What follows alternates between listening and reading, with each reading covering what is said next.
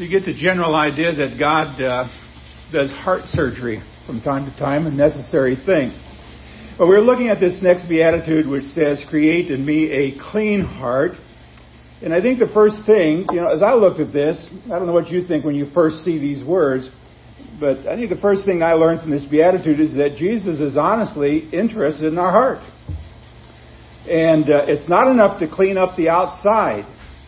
And to kind of prove this, we're going to go back. I want you to think about Matthew chapter 23, and in verses 25 to 26, Jesus was talking to a bunch of people that were having heart problems. He said, "Woe to you, scribes and Pharisees, hypocrites." I always love that word. "Hypocrites," two-faced people. "For you clean the outside of the cup and the dish, but inside they are full of robbery and self-indulgence. You blind Pharisees, first clean the inside of the cup and of the dish so that the outside of it may become clean." See, in that scripture right there, the aim of Jesus is not to reform the manners of society, but to change the hearts of sinners like you and me. So we're really here today for heart surgery, or kind of a heart checkup for all of us today. I've been through this so many times this last week. I don't even know how many times I ever sang, "Create in me a clean heart, O God," although not in the way in which we were led today. It's kind of that old-time way of singing it. But the aim of Jesus, like I said, is to work on our hearts. Now, for example, Jesus would not be satisfied with a society in which there were no acts of adultery. Instead, in Matthew 5:27 to 28, Jesus makes that very clear. He says, "You have heard that it was said, 'You shall not commit adultery.' But I say to you that everyone who looks at a woman with lustful intent has already committed adultery with her in his heart." Heart problems. I hope you get that. The heart is what you are. The heart is the place of the secrecy of your thoughts and your feelings, and nobody knows what those are. I mean, I'm not a mind reader. The only one that knows is God. And what you are at the invisible root matters as much to God as what you are hanging out on the branch someplace. 1 Samuel 16:7 says, "But the Lord said to Samuel," and that's when they're ready to anoint a king, he said, "Do not look on the appearance or the height of his stature, because I've rejected him. For the Lord sees not as man sees. Man looks on" what?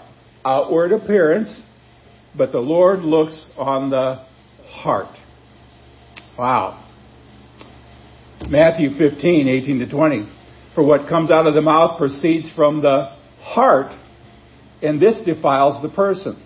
For out of the heart," now you want to know what's in your heart, you're going to say, "Well, I thought I only had blood." Well, I'm going to tell you what you actually got in your heart. It says evil thoughts, murder, adultery, sexual immorality, theft, false witness, slander. These are what defile a person. And you getting the general idea that your heart can be pretty bad? I'll give you one more. Matthew chapter 12:33 and 34. "Either make the tree good and its fruit good, or make the tree bad and its fruit bad, for the tree is known by its fruit.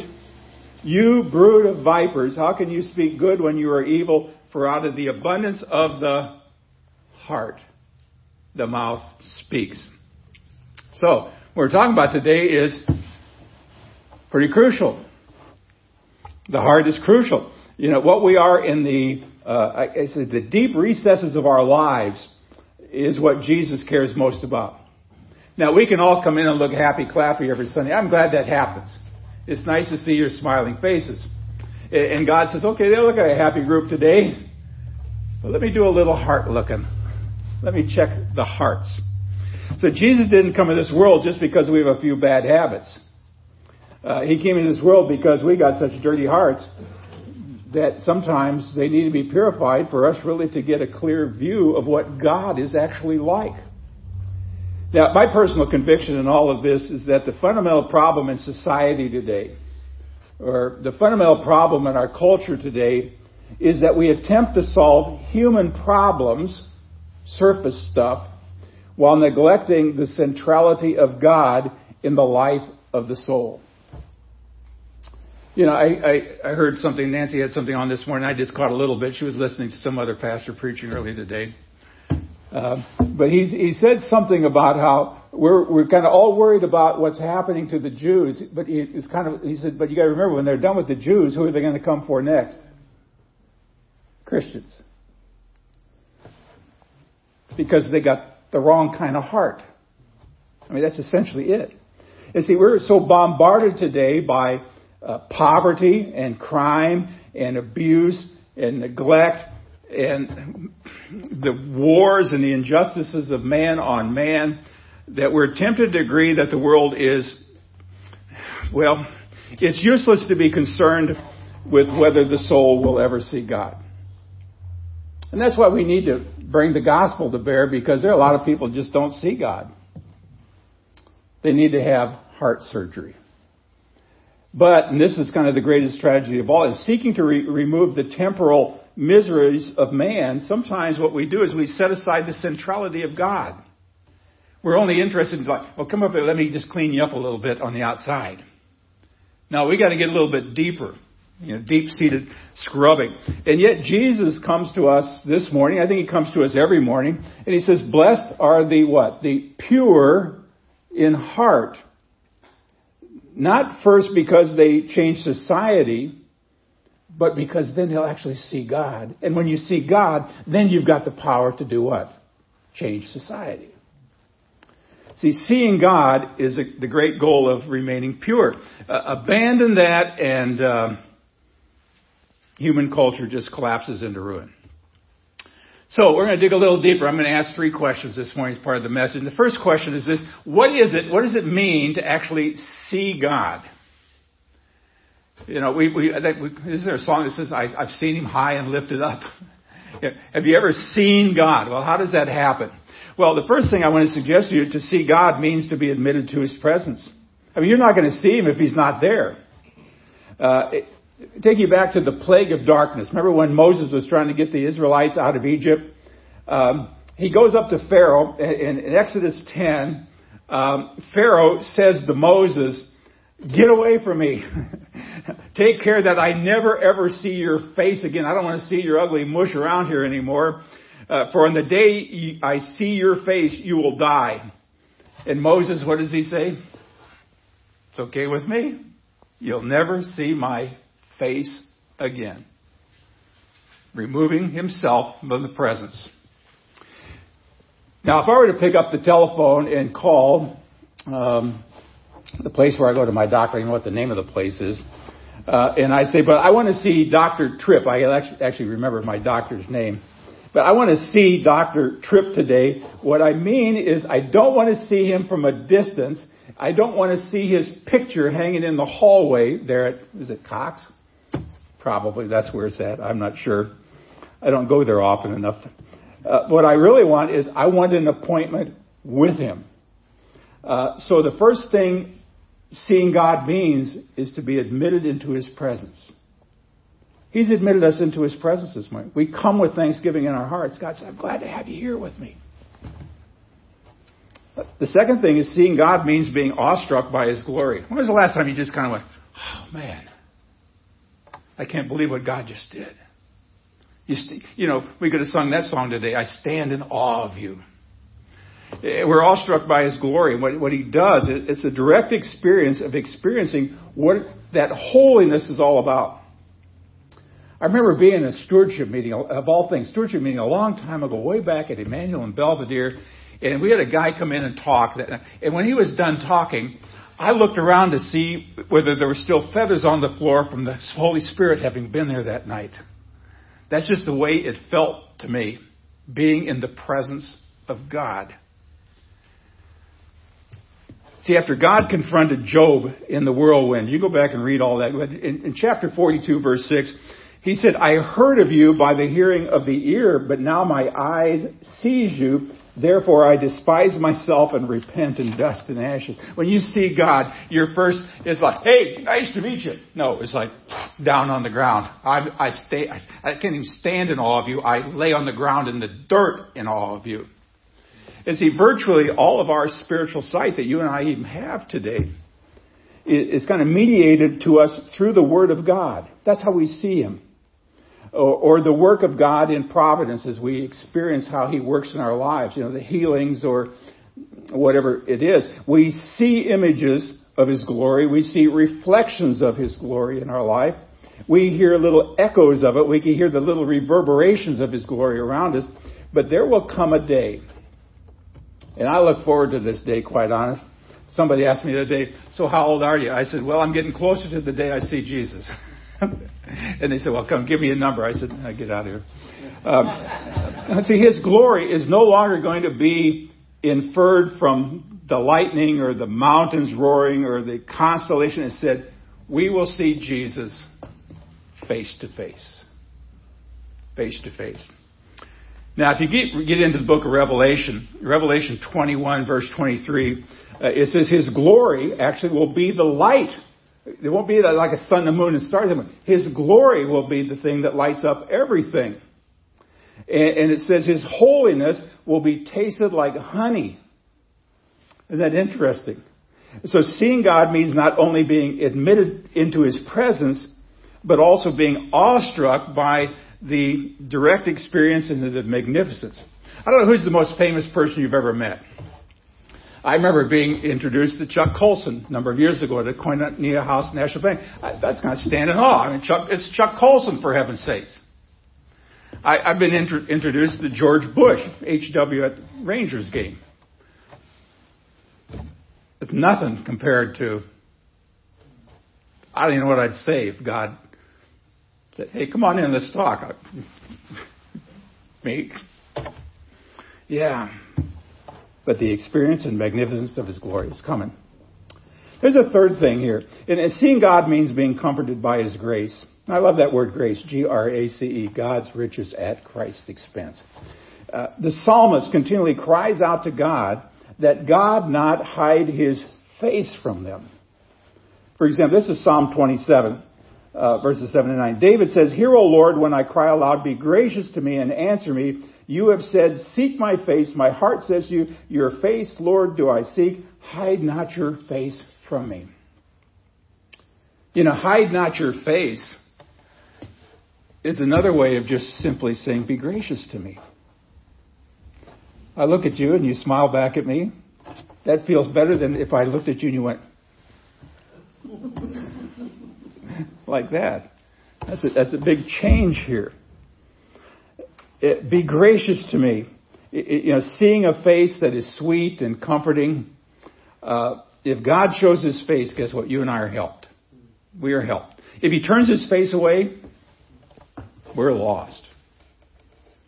So when Jesus promises the reward of seeing God, there are at least three things I suggest you that He implies. One is that we're going to be admitted to His presence. I mean, you got to be by Him to see Him, not just stay out in the waiting room.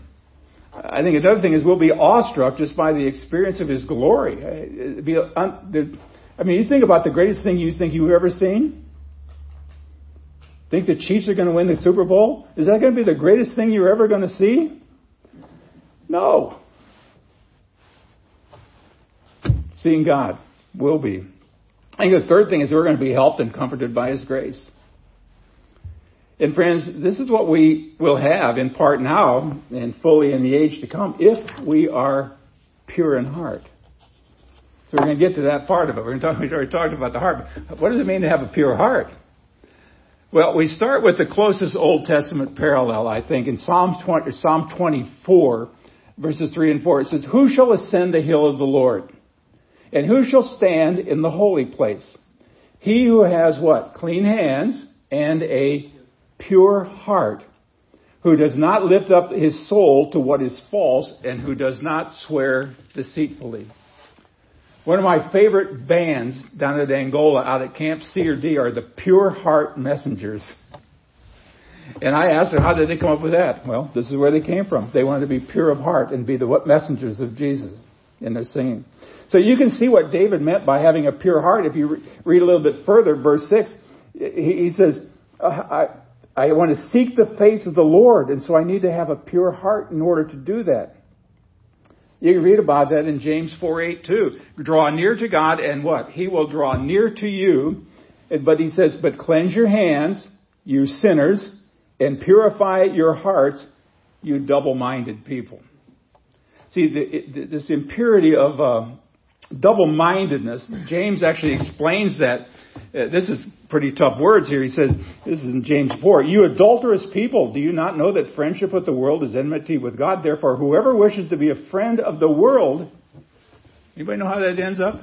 You want to make yourself a friend of the world? You make yourself an enemy of God.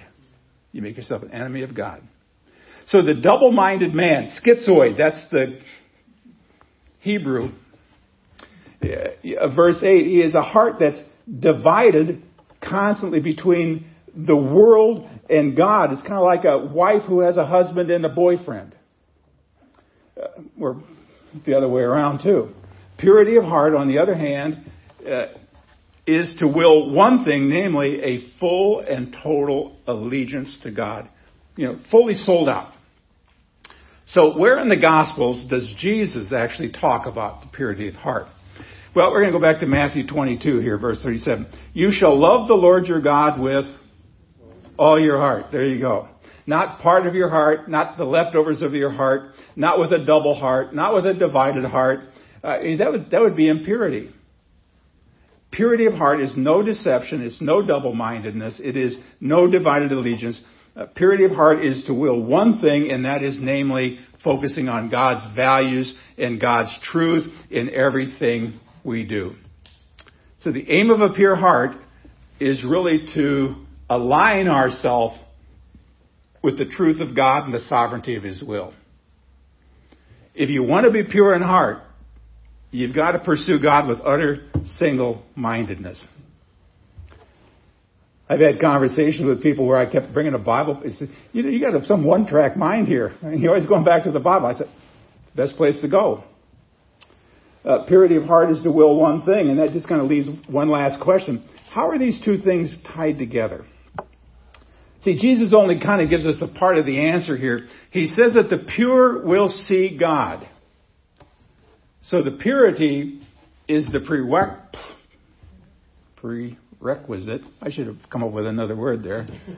Prerequisite of seeing God. And so the impure are neither granted admittance to His presence nor awed by the glory or comforted by His grace. And so Jesus points this out. Hebrews 12:14. Strive for peace with everyone, for the holiness without which no one will see the Lord. It's kind of like, if you don't get along with other people, how can you expect to get along with God, who created them? Wow, that's pretty tough. This is Proverbs 20, verse 9. Who can say I've made my heart pure? I am clean from my sin. Or the disciples, well, who then can be saved?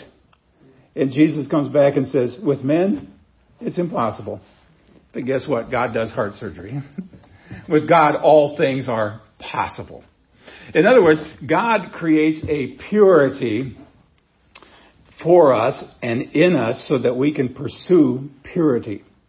And by His grace, we must seek that gift by praying like David did. I think this is a passage that was in the screen before, but from Psalm 51:10, create in me a clean heart, O God.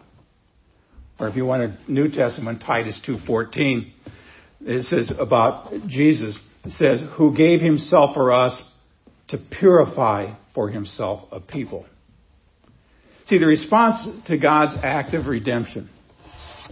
We got a cross, His suffering, death. We're going to be rolling into Lent in a couple of weeks. Ash Wednesdays, Maundy Thursdays, Good Fridays, that whole act of redemption. And see, our response to God's act of that, whether it be creation or His sacrifice for us, is single-minded faith in Jesus as our Lord and our Savior. We're not looking for any other way out of this. Acts 15:9, He, God, made no distinction between us and them, having cleansed their hearts by faith. Now, God is the only one who can do that. Your pastor can't do that. I can tell you about Him, but I'm not the one who can do this. God is the one who can purify the heart. And the instrument with which he cleans the heart is faith. I bet everybody here knows Proverbs 3:5. It's one of my favorite Bible. I actually like Proverbs 3:5 and 6, where he says, trust in the Lord with all your heart. But it goes on and says, and lean not on your own understanding. In all your ways acknowledge him, and he will make straight your paths. That's the end of that verse. Do this one thing, he says, and guess what? You will see God.